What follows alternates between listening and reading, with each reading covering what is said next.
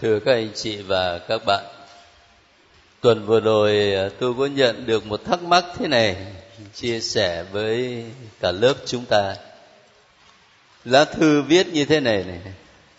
Chị của con có kết hôn với một người đạo theo chung sống được một năm thì chồng chị con nhân dịp về quê ăn Tết rồi ở luôn dưới quê hiện nay, anh ấy đã kết hôn với một người khác và đã có một đứa con gần hai tuổi. Chị con không liên hệ trực tiếp với chồng.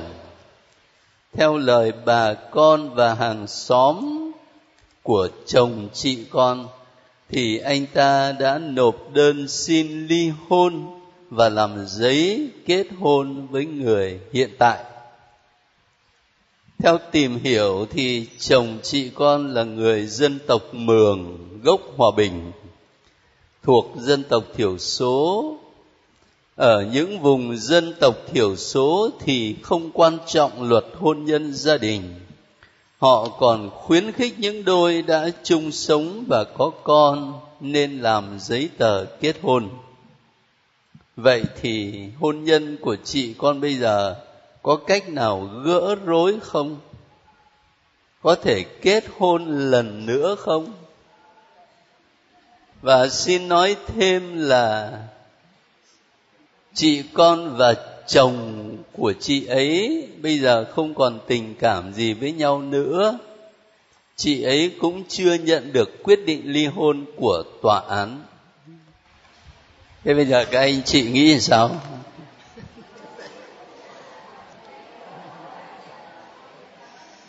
Chắc là tất cả chúng ta đều có biết rõ luật hôn nhân công giáo của mình rồi. Hôn nhân công giáo là khi đã kết hôn với nhau, làm phép cưới ở nhà thờ, và đã ăn ở mà sinh con thì đâu có thể ly dị được, phải không? Cho nên ờ, cái trường hợp này dù là người đạo theo đi nữa, nhưng mà đã làm phép cưới ở nhà thờ rồi thì bây giờ dù mà có làm giấy ly dị ở ngoài đời đi nữa thì về mặt đạo đâu có ổn. Cho nên cứ nguyên tắc mà nói ấy, thì là đâu thể kết hôn lần nữa. Có lẽ điều quan trọng mà rút ra từ câu chuyện này đó là cái kinh nghiệm. Khi chúng ta kết hôn thì phải tìm hiểu cho nó kỹ càng hơn đặc biệt là đối với các anh chị ờ, tân tòng. Thì giáo hội quy định cái việc phải tìm hiểu giáo lý công giáo và tìm hiểu hôn nhân công giáo cho nó đàng hoàng. Nhưng mà đôi khi có những người trong cuộc thì là cứ muốn làm cho nó thiệt nhanh. Nhiều khi linh mục khuyên thì không nghe. Và lại còn nói là các linh mục gây khó khăn cho mình rồi đến khi mà chuyện nó xảy ra như thế này chẳng hạn, thì có khi lúc đấy mình lại trách giáo hội là sao cứng lòng quá, không biết thương xót, không có giúp để cho mình giải quyết vấn đề. Cho nên ờ, nó hơi phức tạp. Mà tôi nghĩ là trường hợp này thì các anh chị nắm được hết rồi. Tôi chỉ nhắc lại chút vậy thôi. Ngoài ra đó thì ờ, cũng có người có hỏi về việc cầu nguyện. Tôi cũng có để ý quan sát khi ờ, các anh chị hướng dẫn cầu nguyện ở trong giờ học chẳng hạn. Thì nếu mà chúng ta cầu nguyện với chúa cha và kết thúc là mình nói câu rất quen thuộc, chúng con cầu xin nhờ Đức Giêsu Kitô hay là nhân danh Đức Giêsu Kitô thì rất quen thuộc rồi và thực sự là Chúa Giêsu nói với chúng ta là khi các con họp nhau lại mà cầu xin với Chúa Cha, nhân danh Thầy, phải không? Thì người sẽ ban cho các con. Nhưng mà có một vài trường hợp thì chúng ta cầu nguyện bằng cách là thưa với Chúa Giêsu lạy Chúa Giêsu, rồi mình trình bày cái này cái kia. Rồi mình cũng lại kết thúc nữa. Chúng con cầu xin nhờ Đức Giêsu Kitô, Chúa chúng con. Thế thì các anh chị nghĩ làm sao? Hình như là không ổn. Bởi vì mình cầu nguyện trực tiếp với Chúa Giêsu rồi. Cho nên có lẽ mình nên kết thúc như giáo hội vẫn quen làm bằng cái câu tung hô. Chúa là đấng hằng sống và hiển trị muôn đời. Hoặc là chúng ta đọc một câu rất là quen thuộc. Xin chúa nhậm lời chúng con thế thôi. Chứ còn mình không nên lặp lại là chúng con cầu xin nhờ Đức Kitô Chúa chúng con, bởi vì mình cầu nguyện trực tiếp với Chúa Giêsu rồi. Một điều khác nữa là có lẽ khóa này của chúng ta chỉ trong vòng uh, hai tháng nữa thì là chấm dứt thôi. Nếu hai tháng nữa mà chấm dứt thì lúc đấy chúng ta bắt đầu đi vào năm gọi là năm đức tin. Chính thức là từ cuối tháng 10 năm 2012 cho đến sang năm. Và trong năm đức tin thì đức giáo hoàng kêu gọi rất nhiều cái việc học hỏi giáo lý của hội thánh công giáo. Bởi vì thực tế cho thấy là có nhiều người công giáo, nhưng mà giáo lý thì không nóng. mà bản thân mình mà giáo lý không vững thì làm sao mình giúp cho con cái mình được? Và làm sao mà mình có thể chia sẻ cái đức tin với anh chị em khác được? Cho nên đức giáo hoàng kêu gọi nhiều lắm về cái việc là học hỏi giáo lý hội thánh công giáo. Thế tôi đang có cái ý định như thế này chia sẻ với các anh chị thôi chứ còn thì chưa biết là có làm nổi hay không. À, hai tháng nữa thì coi như chúng ta kết thúc cái khóa kinh thánh rồi. Và sống ở trong năm đức tin ấy, thì khóa này là khóa thứ ba rồi, chứ không phải khóa thứ nhất. Cho nên ờ, coi như trong năm đức tin, thì tôi sẽ không có tiếp tục cái khóa kinh thánh nữa, ít là trong năm đức tin.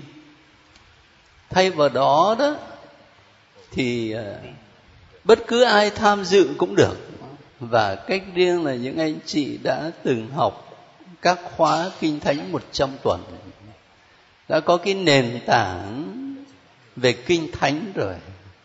Tôi sẽ dựa vào kinh thánh để tôi trình bày mỗi tuần một đề tài về giáo lý của hội thánh công giáo. Nên là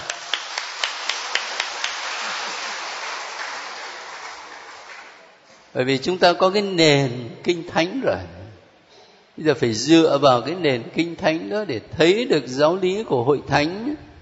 Dựa trên mặc khải của chúa chứ không phải là cái sáng kiến của con người. Thì nếu mà như vậy là trải dài ra suốt năm á, thì hy vọng chúng ta có thể tìm hiểu được khá khá về giáo lý hội thánh công giáo như là giáo hội mong muốn để tìm hiểu cho mình và đồng thời khi mà mình hiểu thì mình có thể chia sẻ với người khác được. Đấy là cái dự phóng thôi. Còn cái chuyện mà làm được hay không thì tôi sẽ báo sau. À. Thế hôm nay chúng ta trở lại với sách công vụ các tông đồ đấy. Mời các anh chị à, lấy chương 20 hôm nay là buổi cuối cùng. Chúng ta tìm hiểu về sách công vụ. Cho nên ta tập trung vào cái phần cuối cùng của sách công vụ, tức là từ chương 19 cho đến hết. Có một tựa đề rất lớn ở trong sách thánh kết thúc những cuộc hành trình truyền giáo. Ông Phaolô, người tù của Đức Kitô. Mà bởi vì phần này cũng dài lắm, không thể nào mà đọc ờ, hết từng đoạn một. Cho nên cũng như mọi khi, tôi sẽ chọn một vài đoạn để chia sẻ với các anh chị.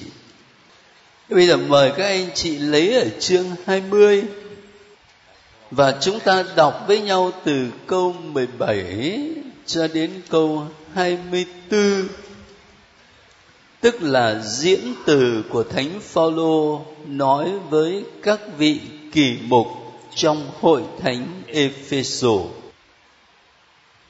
Từ Mileto, ông sai người đi mời các kỳ mục trong hội thánh Epheso.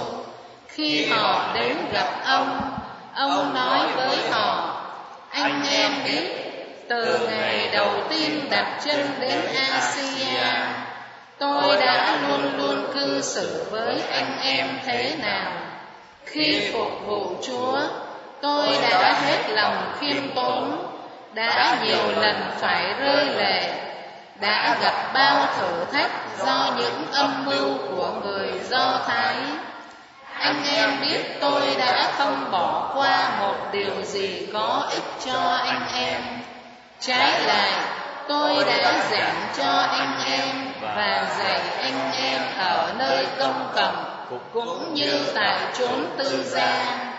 tôi đã khuyến cáo cả người do thái lẫn người hy lạp phải trở về với thiên chúa.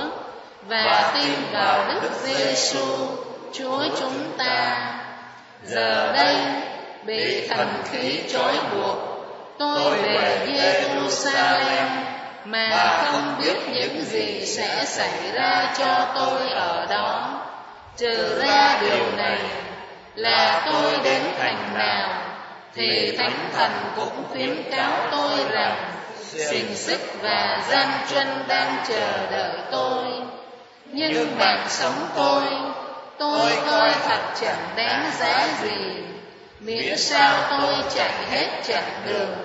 chu toàn chức vụ tôi đã nhận từ Chúa Giêsu là long trọng làm chứng cho tin mừng và ân sủng của Thiên Chúa. Cảm ơn các anh chị. Bài diễn văn này cảm động lắm và rất sâu sắc. Cho nên tôi mới đề nghị các anh chị đọc rồi suy nghĩ với nhau một chút. Chúng ta phải chia thành à, hai phần. Mình vừa mới đọc phần thứ nhất ở trong phần này, cái điều mà tôi mong các anh chị quan tâm đó là để ý đến những nỗi gian truân trong đời sống của tông đồ Phaolô. Chúng ta nhìn lại câu 19 mà xem. Khi phục vụ Chúa, tôi đã hết lòng khiêm tốn đã nhiều lần phải rơi lệ đã gặp bao thử thách do những âm mưu của người do thái cái câu đó một phần nào tóm kết những đau khổ những thử thách gian truân mà thánh phaolô phải đối diện. Những nỗi đau khổ và thử thách này, nó phát xuất từ nhiều lý do. Có thể là khi rao giảng tin mừng, thánh phaolô đụng chạm đến quyền lợi của người ta một cách cụ thể, nếu các anh chị ờ, lấy lại ở chương trước, tức là chương 20 đó, có thấy câu chuyện thợ bạc Epheso gây rối loạn không? Và trong câu chuyện đó, để ý câu 24 Số là có một người thợ bạc tên là Demetrio chuyên làm mô hình đền nữ thần Artemis bằng bạc và nhờ đó đem lại cho các người thợ một nguồn lợi không nhỏ. Quyền lợi kinh tế này. Bây giờ cái quyền lợi đó bị đụng chạm. Tại sao vậy? Ở câu 26 ông ta mới nói với mọi người làm sao? Không những ở Epheso, mà gần như trong khắp cả Asia, cái tên Phaolô ấy, nó đã thuyết phục và làm cho một đám đông đáng kể thay lòng đổi ra. Khi nó nói rằng thần linh do tay người ta làm ra, thì không phải là thần. Như vậy là nó không mua hàng nữa, phải không? Anh lỗ rồi cho nên cái quyền lợi kinh tế của anh ấy bị xúc phạm rồi, bị đụng chạm. Chả có lý do cao siêu đạo đức tôn giáo gì cả. Có chăng là nó nói bề mặt thôi, còn cái sâu xa bên trong là đụng đến túi tiền của tao. Rồi có thể có lý do khác là đụng chạm đến quan niệm sống quan niệm tôn giáo ví dụ, quan niệm tôn giáo của người do thái nếu chúng ta lấy chương 21 ở câu 28 thì sẽ thấy kể như thế này. Họ truy hô, hỡi đồng bào Israel, giúp một tay nào, nó kia kìa, cái tên vẫn đi mọi nơi dạy cho mọi người những điều phản dân phạm đến lề luật và nơi thánh. Nó còn đem cả mấy người hy lạp vào đền thờ mà làm cho nơi thánh này ra ô uế. Cái quan niệm của người do thái, họ không chấp nhận dân ngoại. Họ cho là thánh phaolô phản lại truyền thống của dân tộc. Và từ đó họ gây khó khăn không những là khó khăn, mà chúng ta đọc ở hai chương này của sách công vụ sẽ thấy là mấy lần đã lên phương án để giết cho bằng được cơ mà. Cho nên xin các anh chị để ý đó, những gian truân đau khổ trong đời sống tông đồ của thánh phaolô. Mà điều này xảy ra làm cho chúng ta nhớ lại lời của Chúa Giêsu đã nói khi sai các môn đệ đi giảng đạo. Này, thầy sai anh em đi vào giữa đàn sói. Chúa đã nói từ trước rồi. Chúa không có nói với chúng ta rằng chúng con cứ đi giảng đạo đi tiền vào như nước. Không có mà chúa bảo là, thầy sai chúng con đi vào giữa đàn sói rồi một điểm nữa mà tôi xin các anh chị quan tâm trong cái diễn từ này ở phần thứ nhất, đó là tâm tư của thánh Phaolô đặc biệt được diễn tả ở câu 22 đến 24. Giờ đây bị thần khí trói buộc tôi về Jerusalem mà không biết những gì sẽ xảy ra cho tôi ở đó. Trừ ra điều này là tôi đến thành nào thì thánh thần cũng khuyến cáo là xiềng xích gian truân đang chờ đợi tôi.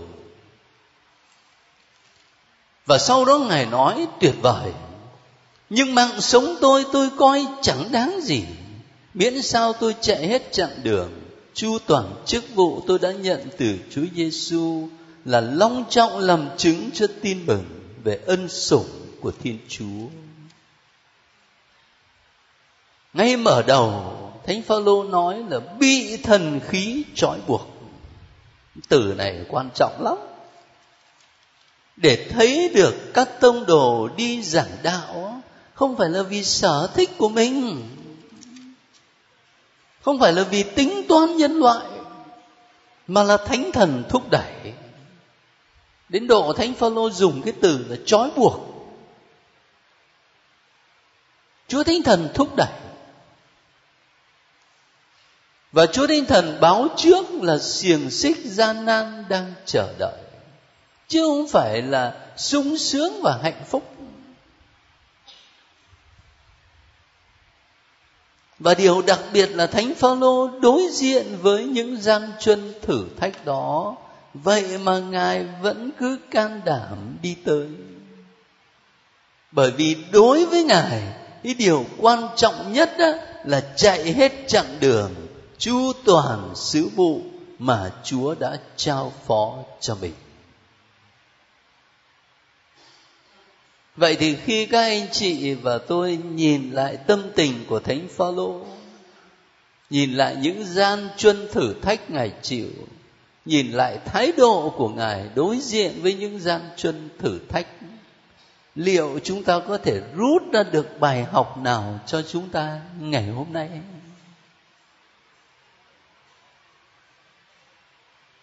Liệu mình có ảo tưởng là mình cứ rao giảng tin mừng thì ai cũng đón nhận không?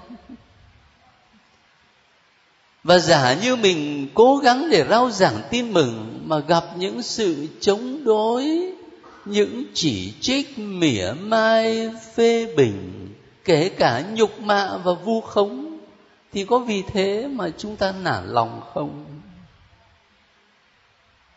Và mình có được cái thái độ của thánh phaolô là dù biết khó khăn mà mình vẫn tiếp tục đi tới, chỉ vì xác tín vào sứ vụ mà Chúa giao cho mình. Đấy là những câu hỏi rất rất quan trọng. Nếu chúng ta thực sự muốn thi hành nhiệm vụ tông đồ như thánh phaolô. Thế bây giờ tôi mời các anh chị đọc tiếp ở phần thứ hai từ câu 25 cho đến câu 32 cũng khá dài. Giờ đây tôi biết rằng tất cả anh em những người tôi đã đến thăm để rao giảng nước Thiên Chúa anh em sẽ không còn thấy mặt tôi nữa. Vì vậy, hôm nay tôi xin tuyên bố với anh em nếu ai trong anh em phải hư mất thì tôi vô can. thật tôi đã không bỏ qua điều gì. trái lại đã rao giảng cho anh em tất cả ý định của thiên chúa. Anh em hãy ân cần lo cho chính mình và toàn thể đoàn chiên mà thánh thần đã đặt anh em làm người coi sóc. hãy chăn dắt hội thánh của thiên chúa hội thánh người đã mua bằng máu của chính mình. phần tôi tôi biết rằng khi tôi đi rồi thì sẽ có những sói dữ đột nhập vào anh em. chúng không tha đàn chiên. ngay từ giữa hàng ngũ anh em sẽ xuất hiện những người giảng dạy những điều sai lạc hòng lôi cuốn các môn đệ theo chúng. Vì vậy anh em phải canh thức và nhớ rằng suốt ba năm ngày đêm tôi đã không ngừng khuyên bảo mọi người trong anh em. lắm khi phải rơi lệ. giờ đây tôi xin phó thác anh em cho thiên chúa và cho lời ân sủng của người là lời có sức xây dựng và ban cho anh em được hưởng phần gia tài cùng với tất cả những người đã được thánh hiến. Chúng ta ngừng ở đây. Cái diễn từ này là diễn từ của Thánh Phaolô nói với các vị kỳ mục. Thế thì các anh chị hãy hình dung những vị kỳ mục này là các linh mục. Cái từ mà chúng ta dịch ra là linh mục bây giờ đó, presbyteroid. Ngày xưa người ta dịch là trưởng lão. Những vị cũng lớn tuổi ở trong cộng đoàn. Và thánh phaolô tông đồ như là vị giám mục. Ngài nói với các linh mục của mình, chăm sóc cho đoàn chiên trước khi ngài từ giã họ cho nên ở câu 28 nói đến cái trách nhiệm mục tử. Anh em hãy ân cần lo cho chính mình và toàn thể đoàn chiên mà thánh thần đã đặt anh em làm người coi sóc. Thánh thần đã đặt chứ không phải là thế gian đặt. Hai chuyện khác nhau. Ngay khi bắt đầu đọc sách công vụ, và đúng hơn là đọc Luca tôi đã nói với các anh chị, tin mừng của thánh Luca là tin mừng về Chúa Thánh Thần. Và trong sách công vụ là chúng ta gặp rất nhiều lần nói đến vai trò của Chúa Thánh Thần.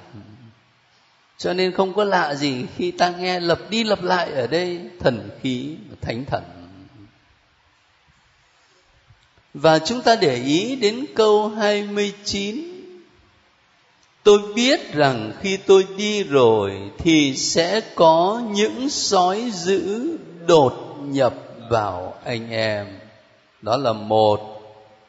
Câu kế tiếp, ngay từ giữa hàng ngũ anh em sẽ xuất hiện những người giảng dạy những điều sai lạc. Như thế là chúng ta hình dung sói dữ có hai loại, chứ không chỉ có một sói dữ từ bên ngoài, xâm nhập vào đoàn chiên. Và sói dữ từ bên trong đoàn chiên.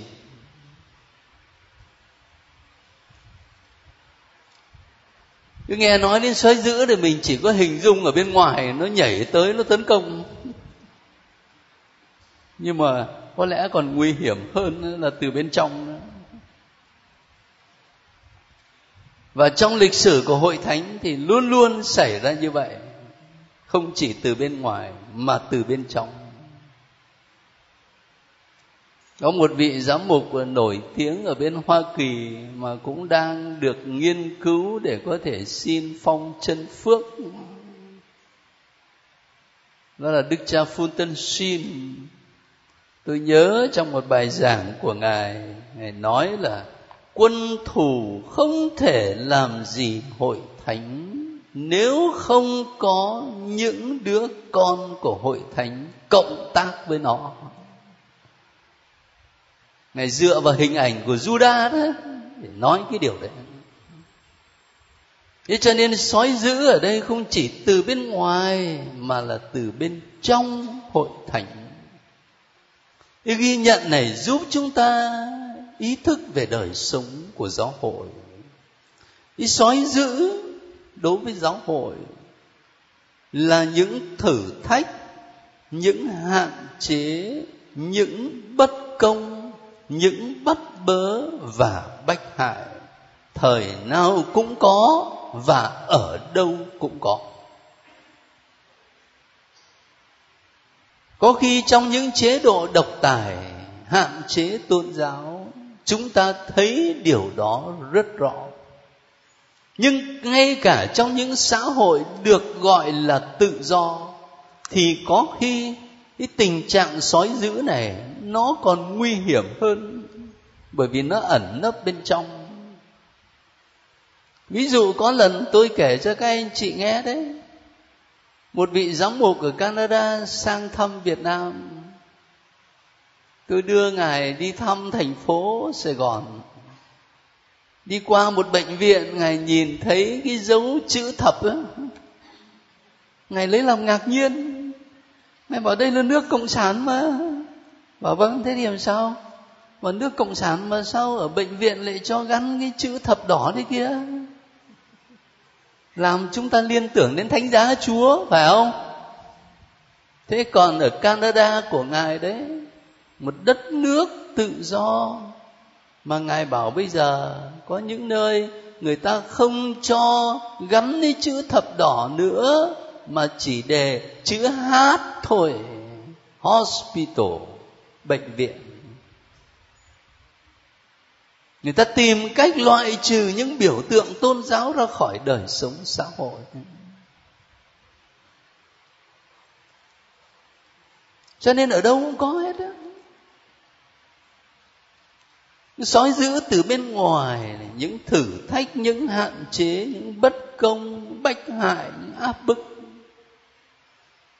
Và đồng thời có cả sói dữ từ bên trong, chứ không hẳn là từ bên ngoài, mà từ bên trong. Gây chia rẽ trong giáo hội, gây những rối loạn trong giáo hội. Chỉ vì sự kiêu căng thôi, cho mình là nhất một mình tôi là đúng, còn từ giáo hoàng trở xuống là sai hết. Chỉ có mình tôi là đúng thôi, còn từ tòa thánh cho đến hội đồng giám mục là vứt đi hết. Cái ghi nhận này cũng giúp chúng ta suy nghĩ cả về đời sống thiêng liêng cá nhân của mình, đời sống đức tin của các anh chị và tôi chúng ta tin tưởng cậy trông chúa. Nhưng mà niềm tin và niềm cậy trông ấy nhiều khi nó cũng lung lay lắm. Và nó lung lay vì sói dữ ở bên ngoài, tức là những khó khăn, những thử thách trong đời sống cách này, cách khác. Nhưng mà nó còn lung lay là từ trong lòng chúng ta. Chúa Giêsu nói là không phải cái gì ở bên ngoài nó vào trong con người mà nó làm cho con người ra ô uế. Nhưng chính những cái từ ở bên trong phát ra mới làm cho con người ra ô uế. Bởi vì từ trong lòng người ta, nó mới nảy sinh đủ thứ tư tưởng, độc, ác, gian, dối, lừa, đảo, mọi sự. Cho nên cái sói dữ ở trong đời sống đức tin và thiêng liêng của mỗi một người nó không chỉ là những cái khó khăn ở bên ngoài tấn công, mà là từ trong lòng chúng ta Thế cho nên gợi ý này trong diễn từ của Thánh Phaolô không chỉ liên hệ đến đời sống giáo hội, mà còn liên hệ đến đời sống đức tin cá nhân của mỗi chúng ta. Thế bây giờ tôi mời các anh chị đi tiếp ta sang hẳn một chương khác. Nhưng mà trước khi sang cái phần ta đọc với nhau đó thì à, các anh chị để ý giúp tôi coi. Từ từ thôi chương 21 này. Có tựa đề làm sao? Ông Phaolô lên Jerusalem. Rồi thánh Phaolô lên Jerusalem. Rồi thánh Phaolô tới Jerusalem sau đó thì làm sao? Bị bắt. Bị bắt. Bị bắt. Như vậy là ta nhớ là ngài bị bắt ở jerusalem. Và khi bị bắt như vậy thì người ta đưa ngài ra trước thượng hội đồng. Ở chương 22 câu 30 đó đối chiếu với Chúa Giêsu thử coi. Tôi có ý mời các anh chị như vậy đó. Chúa Giêsu của chúng ta bị bắt ngài có bị giải ra trước thượng hội đồng không? Có. Có. Bây giờ thánh phaolô cũng bị giải ra trước thượng hội đồng. Rồi tiếp đó sau khi gặp thượng hội đồng rồi thì thánh phaolô còn bị giải đi. Gặp ai nữa? Chương 24 tổng trấn Felix. Chúa Giêsu sau khi bị giải ra thượng hội đồng do Thái Ngài được dẫn đến ai? Tổng trấn Roma vào thời đó, đất do thái nằm dưới sự thống trị của đế quốc roma. Thế cho nên, hoàng đế roma đặt ở do thái một vị tổng trấn. Và cái ông tổng trấn này mới là người có quyền. Vì thế trong vụ án xử Chúa Giêsu thượng hội đồng do thái không có quyền lên án tử hình. Người ta mới giải chúa giêsu ra trước tổng trấn roma, lúc đấy là Philato và Philato là người tuyên án. Ở đây tương tự như vậy, thánh phaolô được giải đến tổng trấn roma thời bấy giờ là felix ông Felix này, ông ấy giam thánh Phaolô vào trong ngục ở đó cả hai năm gì đó. Rồi có một ông tổng trấn khác đến là Festo. Và đến thời ông tổng trấn Festo này, ông mới trình bày vụ việc cho nhà vua, lúc đấy là Agrippa ba. Vậy cho nên mới có chuyện ở chương 27 mà ngay trước chương 27 thì chương 26 câu 30 đó. Các anh chị đọc thấy câu này.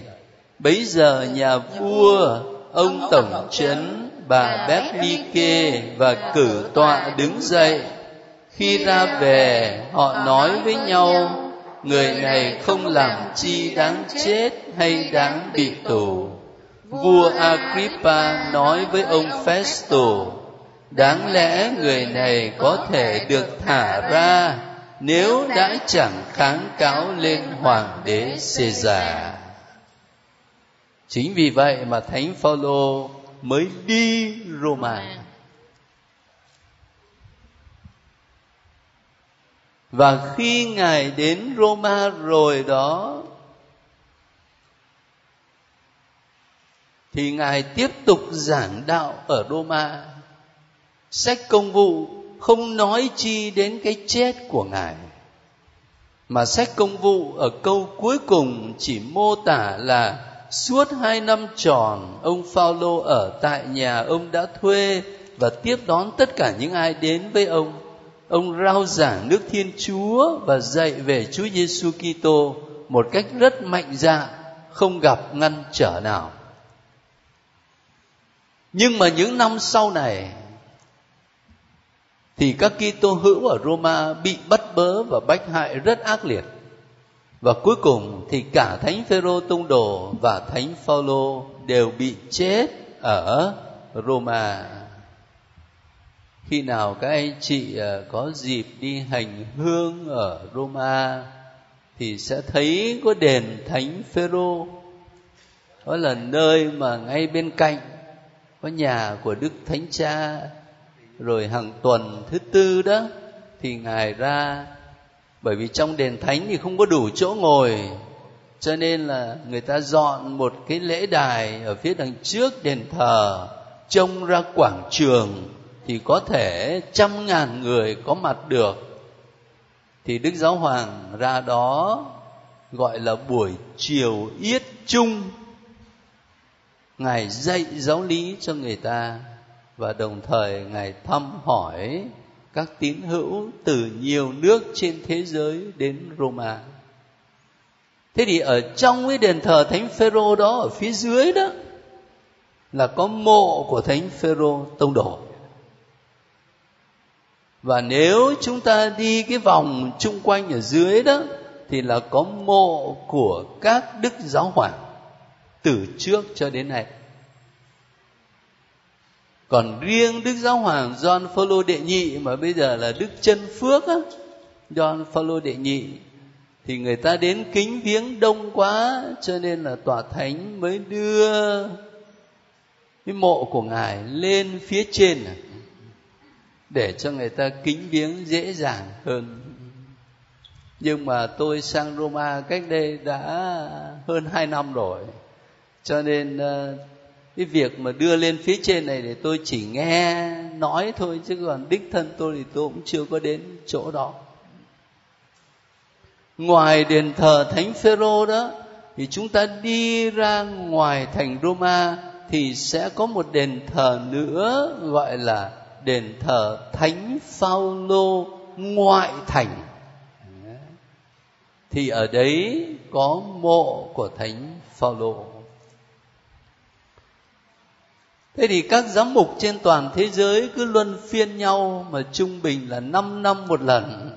Chúng ta gọi là ad limina đó. Cái từ trong tiếng Latin. Nhưng mà nói cho nó dễ hiểu đó là đi viếng mộ hai thánh tông đồ Phêrô và Phaolô. Cho nên thông thường các giám mục trong dịp đó bao giờ cũng đến dâng lễ tại đền Thánh Phêrô và có một thánh lễ nữa ở đền Thánh Phaolô. Để làm gì? Để bày tỏ cái sự hiệp thông trong giáo hội, để bày tỏ cái niềm tin công giáo của chúng ta vào hội thánh được xây dựng trên nền tảng các tông đồ. Và các giám mục là những người kế vị các tông đồ. Rồi ngoài cái việc đi viếng mộ hai thánh phêrô phaolô đó, thì là đi gặp đức giáo hoàng là đứng kế vị thánh phêrô tông đồ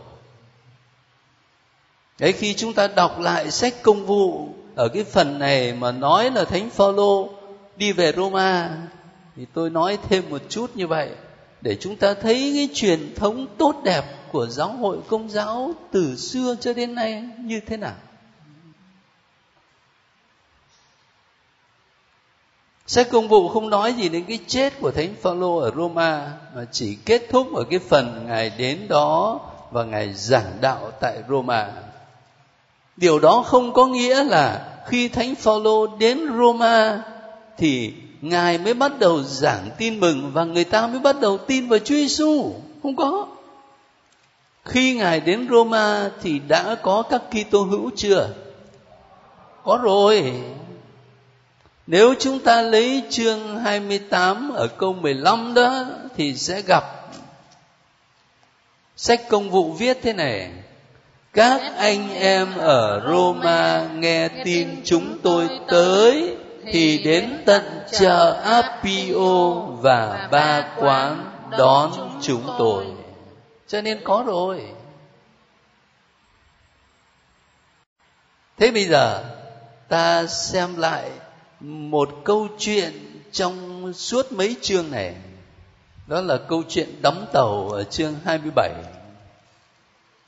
câu chuyện này dài dòng quá tôi không dám mời các anh chị đọc hết.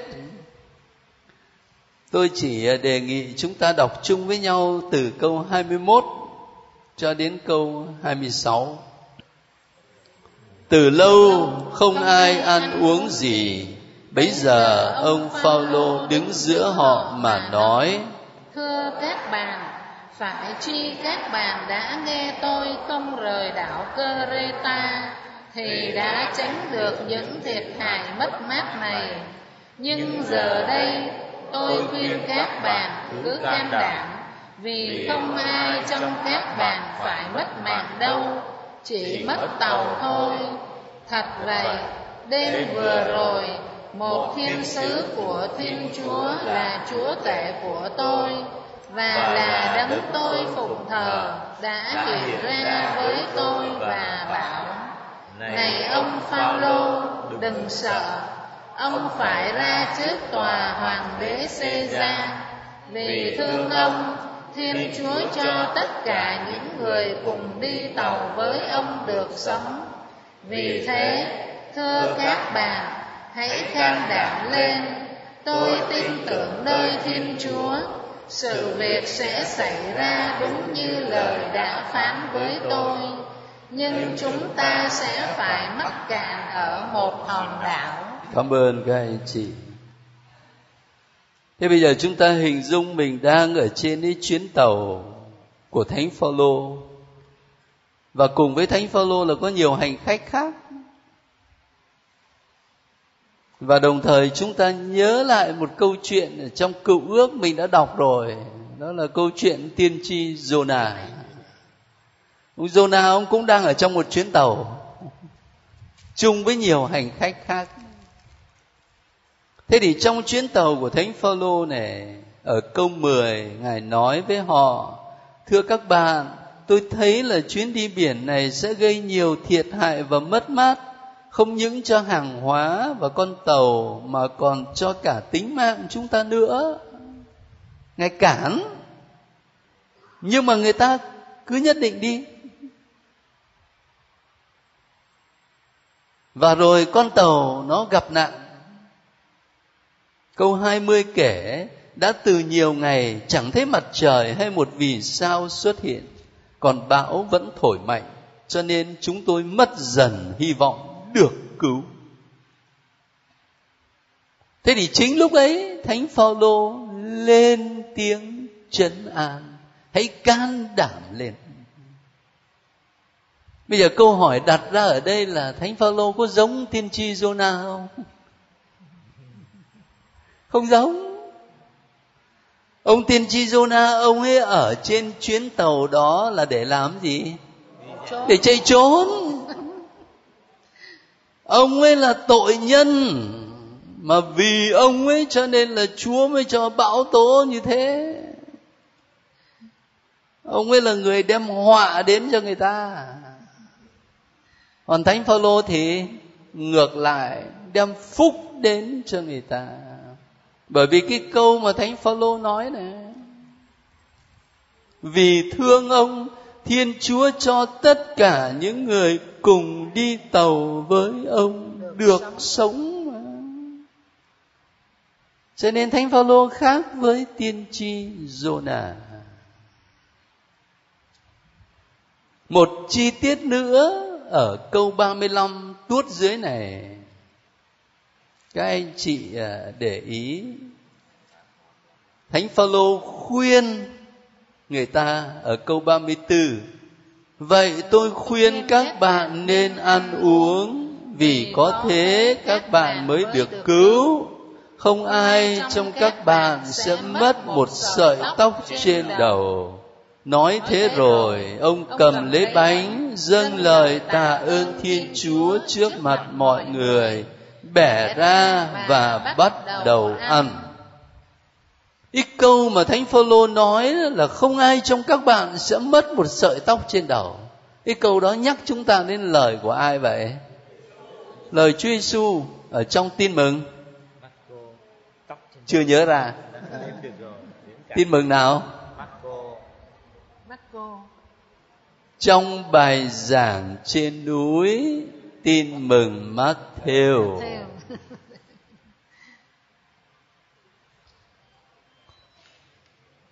sợi tóc trên đầu của các con đã được đếm cả rồi.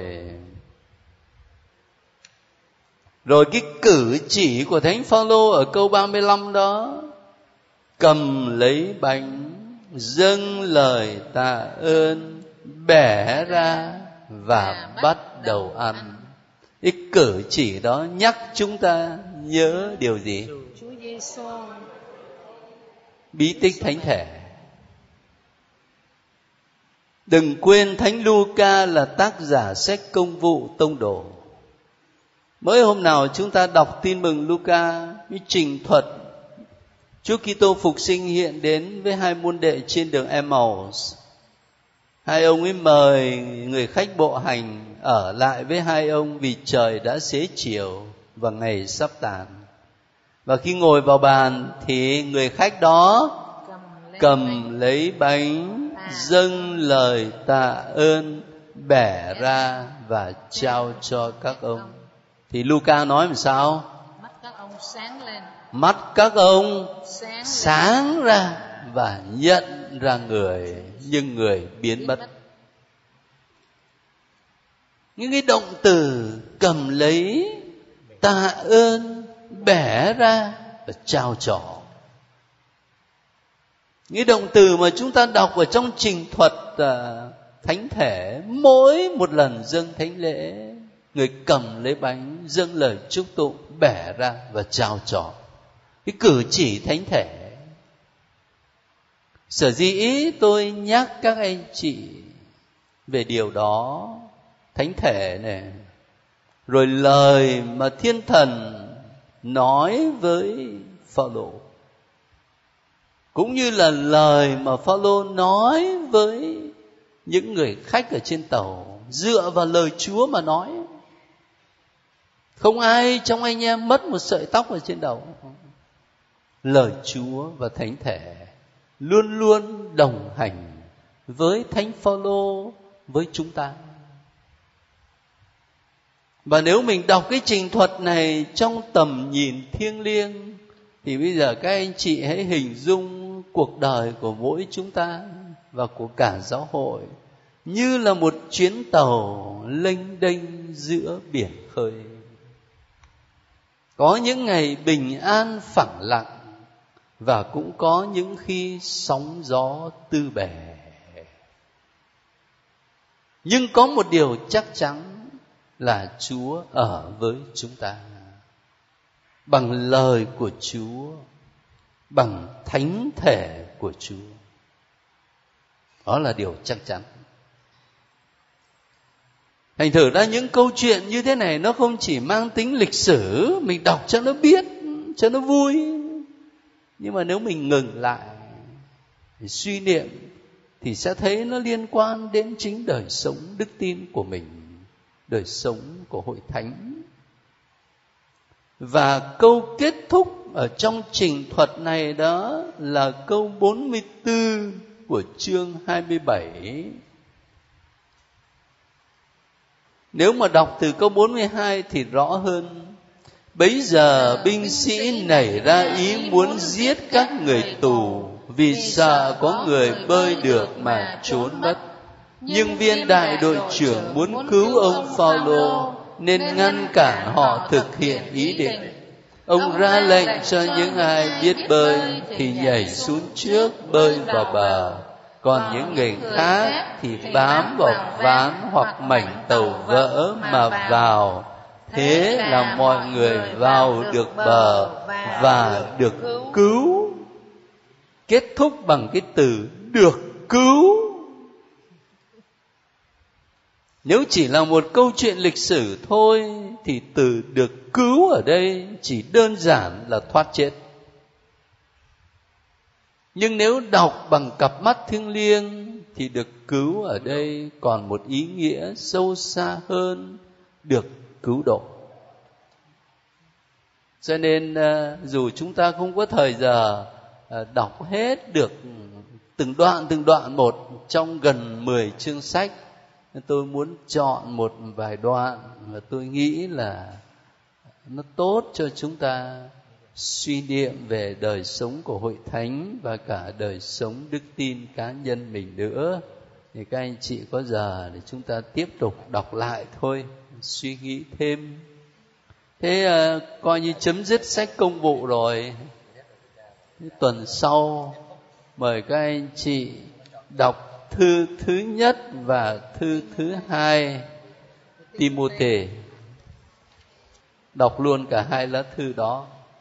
Rồi chúng ta chia sẻ với nhau.